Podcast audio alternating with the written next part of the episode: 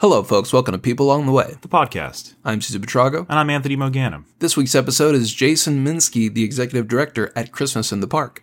Cesar and I have been going to Christmas in the Park since we were kids. Yeah, we touched uh, we touched on this during the conversation, but Christmas in the Park is one of those events that follow you throughout different stages of your life.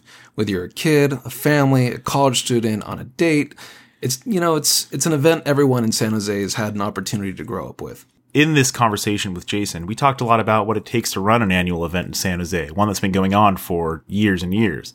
Some of the issues that are realistically inevitable, and also some of the cool things that are coming up in the future.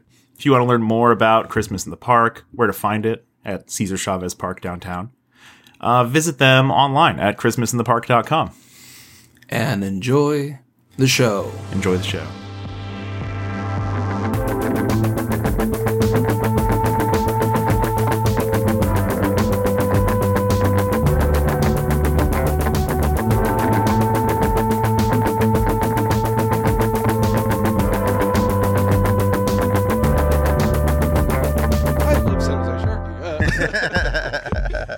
How, how was that experience being uh, the, the mascot for the San Jose Sharks? It was pretty cool. You know, I never, you know, I looked at, like, I look back at, like, what are you going to do when you grow up?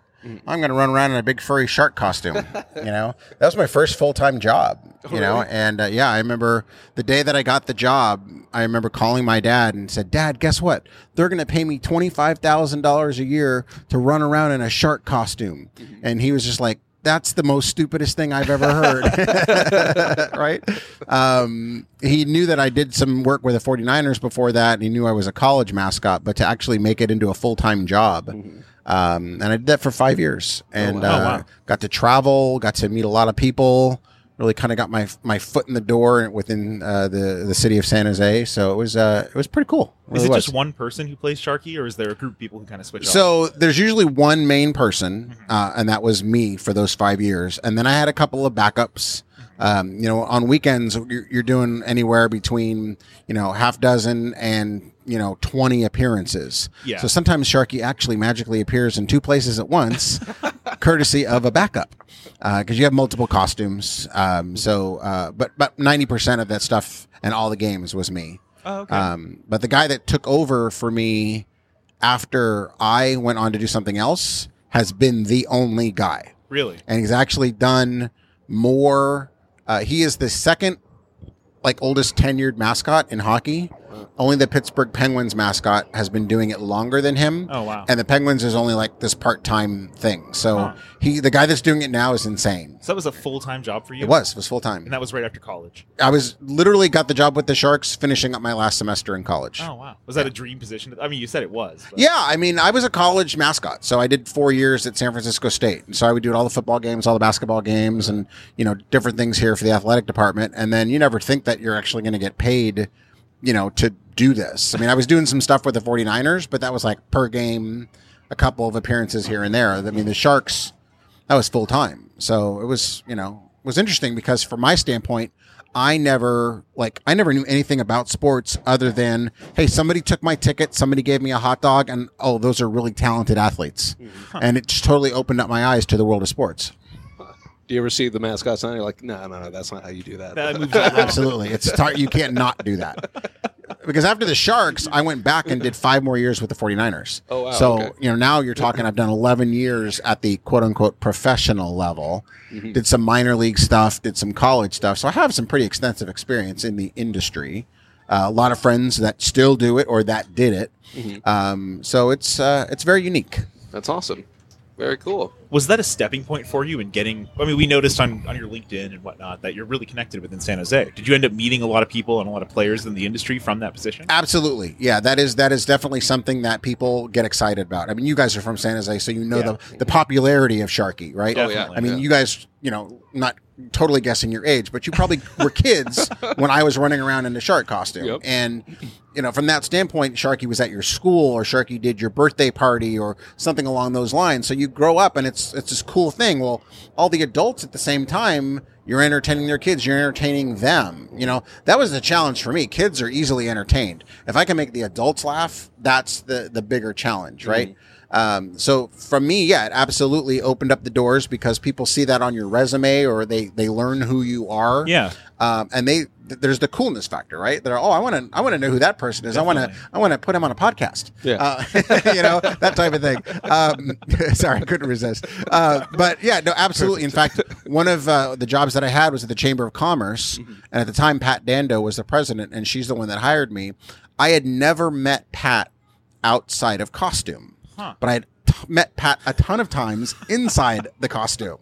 Um, so that that's was kind of a fun interview, you know, because I knew who she was, but she had never seen me up close and personal outside wearing big feet and a furry fin. what was her reaction when you told her during the interview? Oh, she knew from the resume. Oh, okay, okay. So she's like, "So we've met before," and I'm like, "Kind of, couple yeah, in an odd way, yeah, sure." and I know everything. exactly right yeah but um, you know stuff like that so you know get, getting back to your original question absolutely it opens up doors and people still today uh, like you know they, they do think it's it's pretty cool and it's a conversation piece and you know not only doing the shark stuff but also doing the 49er stuff Yeah. you know the south bay's got a huge 49er fan base so even that so even though that wasn't a full-time job i still did it for a total of six years so you get to know people and people get to know you and you know so and I think I was pretty good at it. I got some really good feedback from fans and, and you know people that I worked with. So uh, you know you, you earn a certain respect level, I guess. Yeah. How did that uh, transition from from uh, your job at the Chamber of Commerce to now the executive director for Christmas in the Park? Sure. So when I was at the Chamber of Commerce, one of the things that I would do on a monthly basis was give these new member briefings. So people, businesses that had just joined the chamber would come to a lunch. I would stand up for about 40 minutes and kind of give them the spiel on what the chamber could do for their business, welcome them to the chamber, and I'd give a little bit of history about the chamber. Well, part of the history of the chamber is the chamber played a pretty uh, good role in helping to develop and form Christmas in the Park back in the early 1980s. So I would always say this, hey, you know, we even actually formed Christmas in the Park, you know, or helped form Christmas in the Park. And I kept on doing that over and over, month after month. And after two years, I was like, you know, I don't know much about Christmas in the Park. So I actually met with some of the people that were on their board of directors. Um, talked a little bit more. I helped secure a couple sponsors for them at the time. Then they invited me to join the board of directors. So that's how it led into me getting involved with Christmas in the Park Oh, was wow. directly through the Chamber of Commerce. If you go back even further, when I was working at the San Jose Sharks, I had um, just before we parted ways. I'll use that term loosely. Um, uh, I was actually going to get the Sharks more involved with then the holiday parade and Christmas in the Park because at the time, and really only until this year, um, the only involvement had been Sharky. And I always thought that this was such a big community event that the organization pl- should play a bigger role, be it a sponsor, volunteers, etc. So um, I'd always been interested in what Christmas in the Park was, what the holiday parade was, um, but you know, again, never knew that it would actually lead to a, a career choice for me. So when I was on the board of directors for Christmas in the Park, I was only on the board for a year when the uh, the board, which was the nonprofit side of the organization, took full control over the event from the city.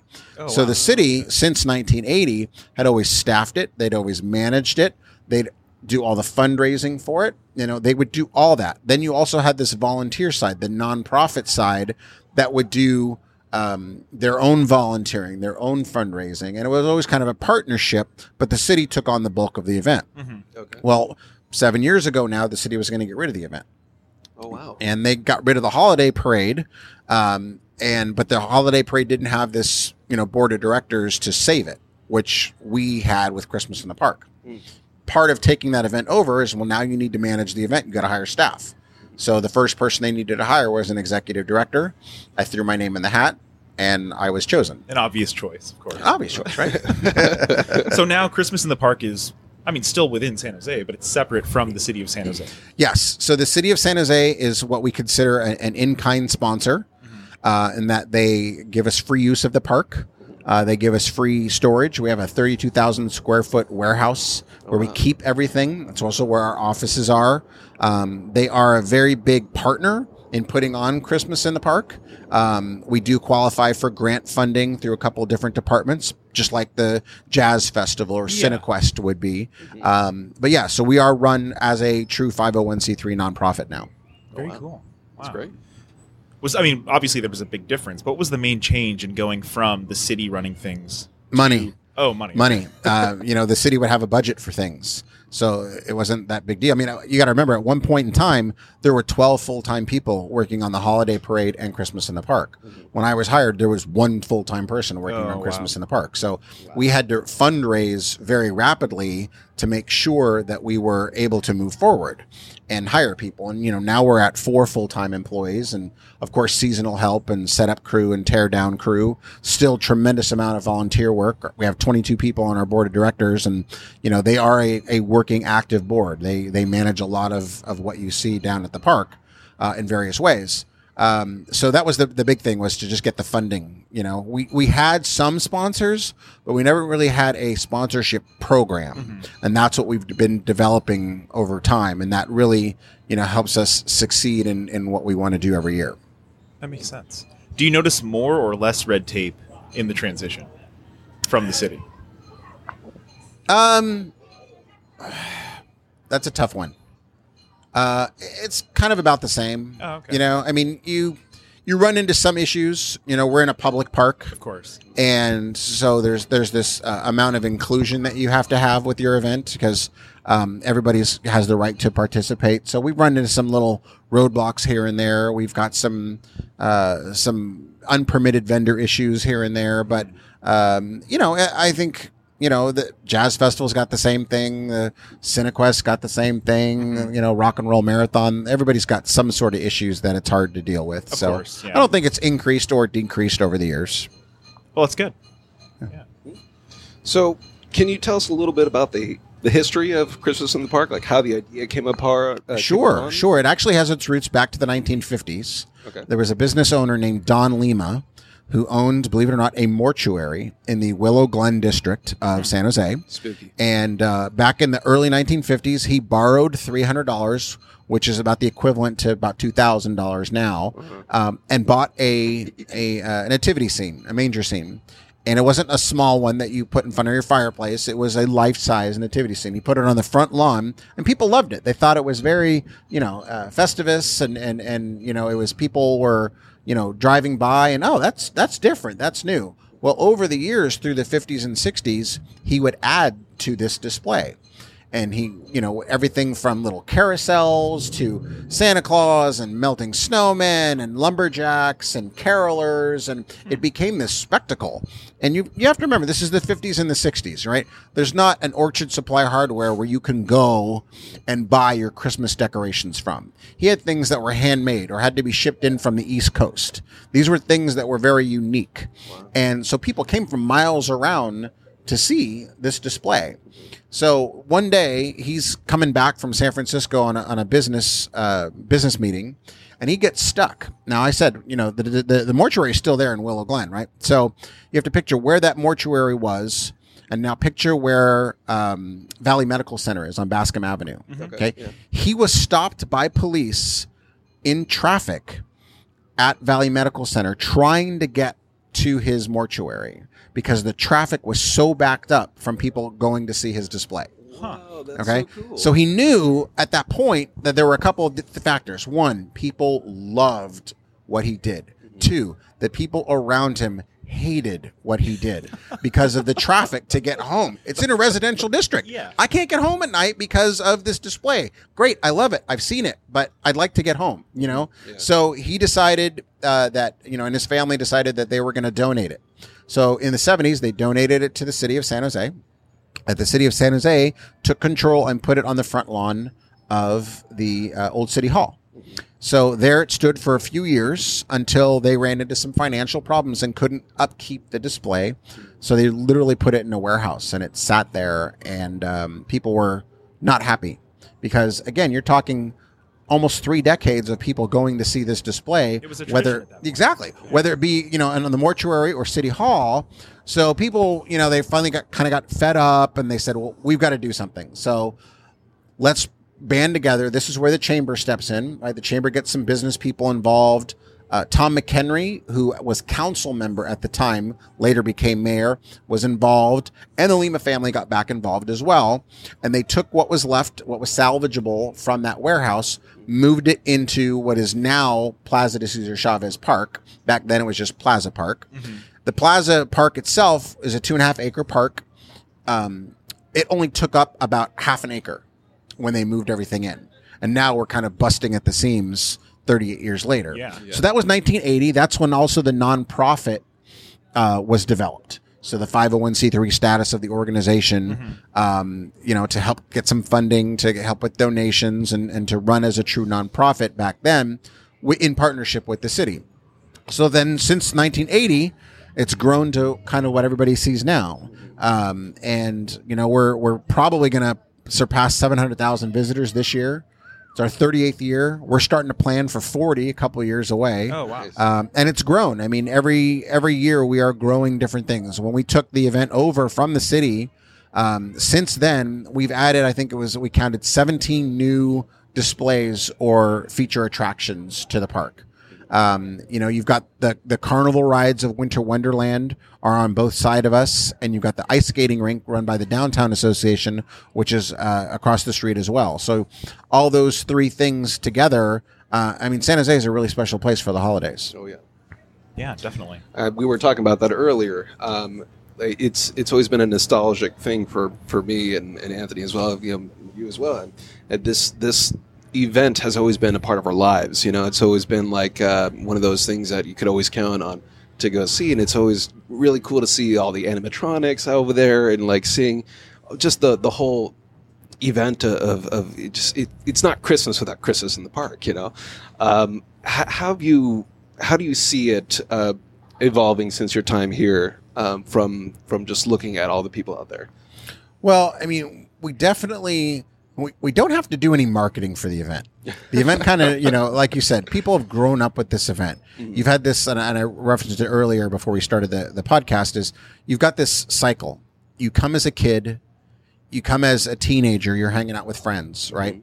And then you might come on a date. We get a lot of people that cut like first date was at Christmas in the park. Oh, What a great first date. Yeah. You know, before I got married, I went on a date at Christmas in the park, you know? and um, you get people that come and then they have kids and then they bring their kids and then they come as grandparents bringing their kids. So you've got this cycle and you've got people that have grown up with it that sometimes they don't realize how special it is. Uh, my daughter, she goes to school in uh, Colorado and she's back for Christmas break and this is her first year. And she's like, Dad, San Jose does it right. I'm out in Colorado and they don't, they're not doing much at all for, for Christmas. And I said, yeah. And it, and it's crazy because you come to Christmas in the park or you drive down Willow Glen or even the lights over um, at Santana Row. I mean, San Jose is a very special place around the holidays. And I obviously I'm a little biased, but I like to think that Christmas in the park is the biggest player in that whole, you know, in that whole role of, of, of having San Jose be such a popular destination for the Christmas season. Oh yeah, certainly it's the flagship of uh, of all seasons greetings.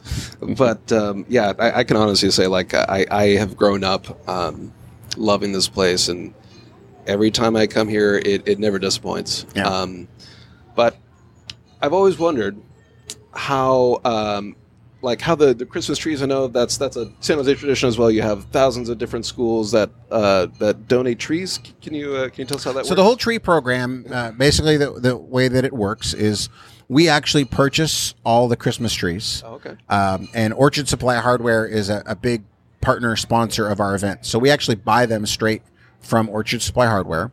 Uh, they get them from a tree farm up in or- Oregon. Um, and then we set up all the trees and then we sell the right to decorate the trees. Hmm. Oh, so if you're a community group, you're a Girl Scout troop or something like that, you'll pay $50 for a small five to six foot tree that you could come out and decorate. You know, we put a sign at the base of the tree and we provide a couple of strands of lights for those organizations to decorate their tree. Mm-hmm. Then you also have a, a little bit of a taller tree option. So a seven to eight foot tree will cost you $75 if you're that community group. If you're a high school, we do a decorating contest. Oh. Uh, and that's a $50 Entry uh, fee. entry fee. And then if you're a for-profit business, well, now you're talking that's a sponsor tree. That's actually five hundred dollars. Uh, full size tree, the lights, company logo on the sign. Uh, people use it as a marketing tool. Um, you know, I'm exposing my business to you know nearly seven hundred thousand people coming to this event. It's also a donation to a nonprofit, so there's that that write off ability as well when you're a sponsor of the event, be it a, a tree or a larger you know cash sponsor as well. So that's how our tree program works. Um, you asked earlier, you know, like how do I see the event evolving? Um, I wish I had more space. Uh, that's one thing that I would love, uh, you know, uh, because I'm, you know, the Plaza de Cesar Chavez Park for those, you know, individuals listening that haven't been down here. It's kind of an island, right? So you, you can't really expand past the island of what is the park. Um, so from my standpoint, it's always just changing what is in the park. Uh, and doing something new every year. This year, we really expanded the Christmas tree program. So we went from having 525 trees to having over 600 trees this year. Uh, we did that intentionally because we wanted to set the Guinness Book of World Records. and we actually went around with a video camera and counted every single one of our 606 trees Did you yesterday. uh, we so the the way that it works is you apply, you you get officially accepted as an applicant to uh, to set the record, and then you have to give them the proof. So we're in the proof stages right now. Oh, okay. Um, having to send them the videos, the pictures, the testimonials, and then we'll be handed the the official record. But we you know we, we're we're forty plus trees over what the record was. So Oh, okay. I don't see it being an issue for us to, to get Jose the the record. map. Exactly, Yeah, exactly. there so that's, that's been kind of fun. Um, you know, I talked about you know the displays every year. You want to add something. So this year we have two brand new displays. Uh, we actually partnered, kind of going back to what I said earlier, with the Sharks this year. They actually sponsored a brand new display for us. It's our Bears Pond Ice Rink. Nice. Um, it features bears playing uh, hockey as well as figure skating.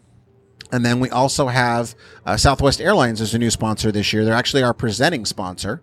And they came on, and part of that deal was to develop a display for them. So we have what we call the North Pole Landing Field, which is kind of an airstrip at the North Pole that features, of course, a Southwest airplane flo- flown by an elf. Huh. So That's so cool. That's very cool. yeah. So that's part of the expansion is, you know, um, each year tackling something new. You know, we're always looking for ways that we can be interactive as well. Um, one of the things that we have talked about this year and are looking at to see if we can physically do it is maybe a Christmas tree maze where, you know, kids could go in and, and try and find their way out of the Christmas tree maze. We've talked about having a, a Christmas themed miniature golf course. Oh, That's awesome. Um, and we've we've also and we're almost we were so close this year to pulling a trigger on actually having a zip line at the park uh, where people could zip line over the the Christmas trees in some of our displays. So um, we're still thinking about it for next year. Um, but the the issue is you've got to find the right company to partner with because it's not something that we're going to go out and buy ourselves. And, Safety uh, you know, yeah. So you want a professional company that you can partner with, and uh, it's something that we would charge, you know, people to do. So, uh, and there's, you know, hefty insurance issues and such too. So hopefully next year we're able to do that. Uh, but that's kind of how I see the, the it evolving, uh, becoming a little bit more interactive. Um, you know, if, if we can add things that that people can do when they're down here, other than just say look at all the displays and enjoy the entertainment and the hot chocolate and visits with Santa. It- It's be a little bit more interactive. We've talked about in the past of you know maybe having a, a weekend where you actually have snow and and a little mountain where kids can go sledding. Would Um, cool. but it's about fifteen thousand dollars just for two days of snow. Yeah. So you know you're not going to make that up by charging you know five dollars a sled to go down. So you, you've got to have a sponsor involved, and you know again where are you going to put it because you'd have to take out some Christmas trees in order to do that. That's so, true. Um, you know, there's there's give and take when you have a certain amount of space that you have to deal with. Every time we bring in a new display, it's like, okay, well, what display are we going to retire? And then that display that we're going to retire, people loved. They saw it when they were a kid, Yeah. you know, so they're they're going to be a little upset. So you have to just weigh everything to put on the best event possible. So has that? I mean, space being the major limitation here, has that caused more of a creative effort on your guys' part to fit things in and to You know- consider a second tier? right? We're gonna build a second level. Um, no, you know, it, space is an issue for us for sure, but it, um, you know, we've been able to deal right now with with what we have. Um, you know, and, and even though we have 606 Christmas trees this year, we might scale it back a little bit next year, so we have more room for things. I mentioned, you know, we're we're looking forward to our 40th year in a couple of uh, a couple of years, our 40th anniversary. So for that, we really want to go big, and we want to, you know, we're in the middle of uh, we've already got funding for a brand new display. We've already got the designs for a new display. We're actually going to start constructing this display this year Oh, wow. because it's going to be a, our biggest display that we've ever had. It's actually going to be two parts with a conveyor belt, and it's going to be basically Santa's workshop. Uh, so you're going to have, you know, one side of, of this display is going to be kind of the assembly of the toys, and then it'll go over a conveyor belt that you'll be able to walk under as a, as a guest. Huh. And then it'll go into the paint and wrapping department. Um, you know, so it'll be it's really fun, really that's really whimsical. cool, yeah. Um, so that's going to be our big 40th uh, display. Uh, and we've got the Sobrato organization is actually paying for it. So that was really cool uh, to know that you have the funding for something that massive because it'll be a, a pretty big price tag as well. Um, so we just hope exclusive, that. everybody. yeah. You heard it here first. Yeah. So, So uh, you, you said that uh, uh, earlier when we were talking about the the holiday parade that was owned by the city, but now that you guys are a separate nonprofit organization, are there any plans to bring that back? You know, there's always talks about it, but it's uh it's about a three hundred thousand dollar endeavor to bring it back the way that it was, that way that people were used to. Uh, to give you an example, whenever you see one of those big floats, right, that you see like the Thanksgiving Day parade that that Macy's puts on, and uh, those floats, uh, if you're just renting them, will cost you ten thousand dollars per balloon. Oh wow. Uh, it'll cost you at least seventy five hundred to rent the the balloon, and then another twenty five hundred to inflate it. Um, so you know, at the time, you're, you're you know you're talking about a two hundred fifty thousand to four hundred thousand dollar budget, road closures, police, um, other sponsors. You had a great television partner that ended too. That was another factor that that came into play when the parade went away. So there's always talks about it. Um, I think it's going to take a group to to come together and kind of do something similar to what the um, Alameda Business District has done with the Fourth of July parade. And what they've done there, I don't know if you're familiar with it, but they're um, back in the early 1900s. They had a, a Fourth of July parade. It was called the Rose, White, and Blue Parade and because it's in the Rose Garden area of, of San Jose, about uh, it's probably been ten years now. They brought that parade back, but they started it out on a very small scale, right? Where it was like kids on bicycles, red rag wagons, you know, some clowns, the fire department, and they've grown it into a very nice parade. I think if they want to do a holiday parade in San Jose again, they almost have to kind of follow that model. Started out small. Don't worry about the balloons that you had and the and everything that you had that first year. Do it real small and then grow it over time. Uh, I think that's the way that they've got to do it, unless they find you know a, five hundred thousand dollar sponsor that is willing to just throw money at you. Is that an opportunity for you guys to start small in that way? We don't have the bandwidth right now to, to do something yeah. like that. Um, we would definitely need, you know, somebody to come in like a, a local service group. Mm-hmm. Uh, you know, a good example is, you know, San Jose had uh, a fireworks show for many years. The city would put it on. And again, about the same time that the parade was canceled, at the same time they were thinking about getting rid of Christmas in the park, they also canceled the fireworks show. Well, it took the local Rotary Club you know, to step forward and reignite the fireworks. Reignite. That was pretty good. Reignite the uh, the fireworks uh, display that we have, and now that's you know something that you can look forward to again every year. So I think it's going to take some sort of a service organization to, if they do want to bring back a parade, to, to do that. That makes sense. So you were also involved in the Rotary Club as well, correct? Yeah, I still am. I've been a, a Rotarian for about four years now. Rotarian is that the Yeah, Okay. Rotarian. when you're when you're in the Rotary Club, you are a Rotarian. A Rotarian. Yeah. So and and you know our Rotary Club we're actually the eighth largest in the world. Oh wow. Uh, it's a great organization. Uh, a lot of it can be like the who's who of San Jose. Uh, you know, people, uh, everybody from the you know the mayor, Sal Pizarro, a lot of business people, a lot of nonprofits are represented. Um, you you've got people who care about San Jose that want to give back and and do something not just on a local scale but on a global scale. Uh, Rotary International uh, does projects all around the globe. Um, their main, uh, you know, project over the years has been ending polio, um, and I believe it's down to one country now that has polio, and that's Oh, a wow. small village that they are trying to eradicate the whole disease. Um, but there's always wheelchair drops that they do every year. You know, our local club gets involved and and and puts together a group of people that go down to a third world um, you know, place and, and drops off wheelchairs. Uh, we do a lot of stuff locally with some schools, um, sponsor some different events. Um, you know, it's lunch every Wednesday at the uh, the Summit Center on Fourth Street, and it's a good group of people. Uh, it's a really good group of people. It's been around for a long time, over hundred years. They uh, they just recently, when celebrating their hundredth year, created a, a huge play garden over by uh, the airport uh, that was for uh, it- it's accessible for for kids and, and people that have disabilities. Oh, wow. So somebody that's in a wheelchair can still go and enjoy a playground. That's Um, fantastic. Yeah, so it's uh, that was a you know multi-million dollar endeavor that the Rotary Club led, and they had some funding from the county and from parks at the city, and uh, but they do things like that every year, and uh, every week they're doing something project-wise. That's so cool. Yeah. That's awesome. Does Christmas in the Park have any direct relation relationships with other organizations, like uh, maybe the Rotary Club because you're a So the Rotary both? Club has been a sponsor of our event for years. Last year, they actually paid for our uh, our light tower that we have in the park this year, which or last year and this year, which is a replica of the original light tower that stood in San Jose in the late 1800s, early Oh. 1900s. So we have a um, a 40 foot version of that light tower that originally stood about 275 feet um, back then. So, uh, you know, our version is all LED lights and, you know, different light shows and, and, you know, choreography, and that's really fun. So they donated that. They've been a sponsor with some different displays over the years. Um, we also have the local Kiwanis Club that's heavily involved. They run one, run one of our food booths here. Um, so yeah, I mean, definitely we have clubs. We're looking for more, you know. Of course, Yeah, definitely. yeah. That's great. So, go No, go ahead. Go ahead. Um, so San Jose is changing as a whole, right? With the uprise of technology and business in this area. Um, how do you feel that the economic climate in the area is affecting the way Christmas in the park is run? With the Googleplex coming at one point, you know, rumors at least at this point, I think, right? And different organizations like that moving into the area. Do you think that? I mean, it'll probably be a positive effect.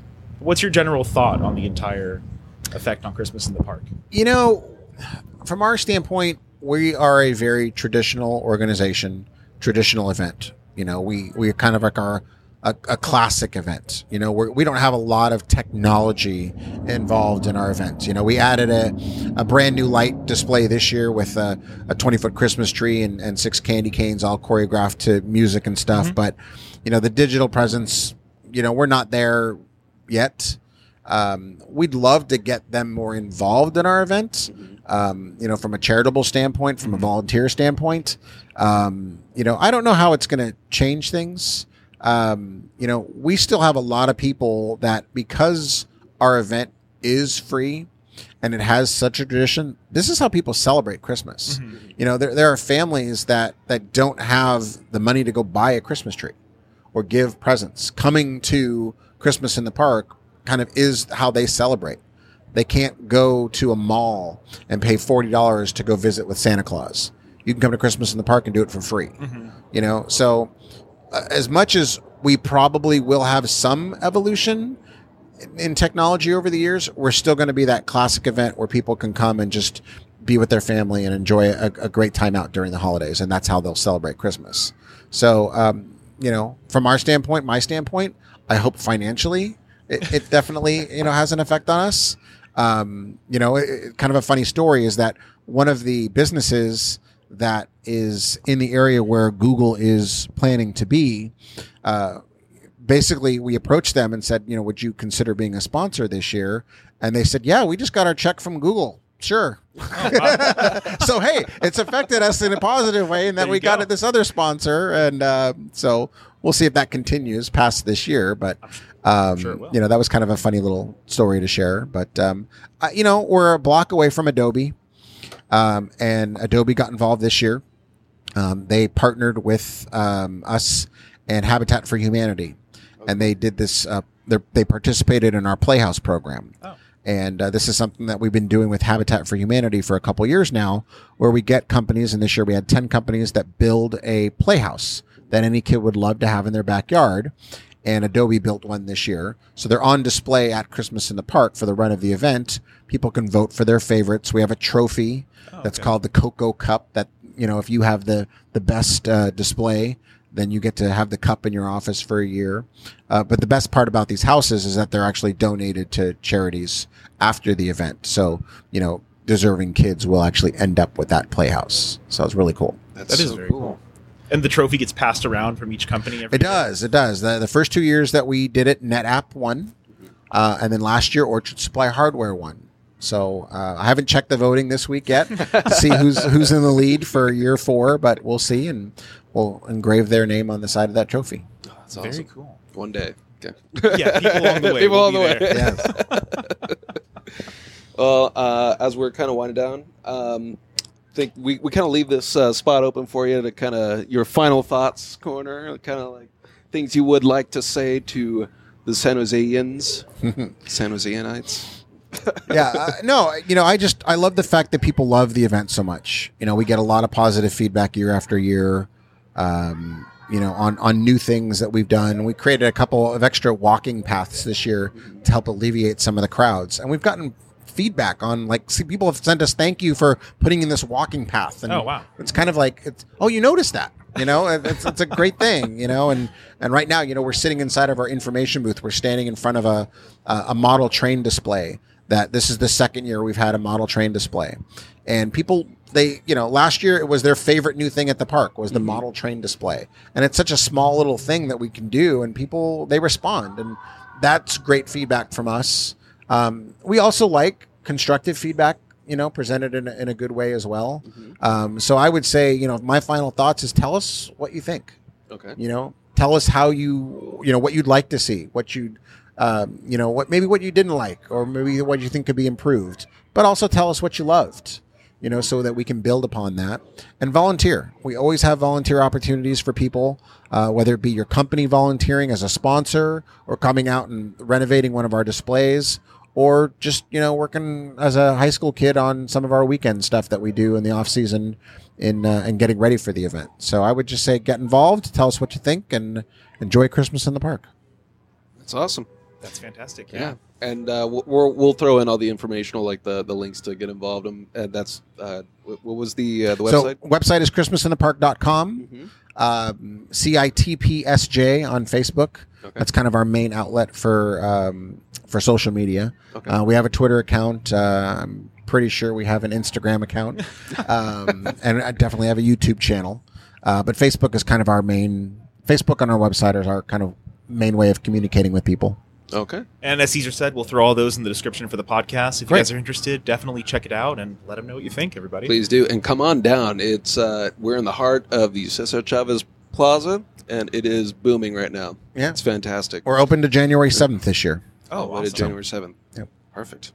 All right. Well, thank you again so much. Uh, we really appreciate you coming down here. Well, and, us uh, coming down. Yeah, you you guys had to come to We me. appreciate you coming down here into this informational booth. no, thanks, sir. Thanks for having me on. It's uh, it's been a pleasure. Thank you. All right. Yeah. Excellent.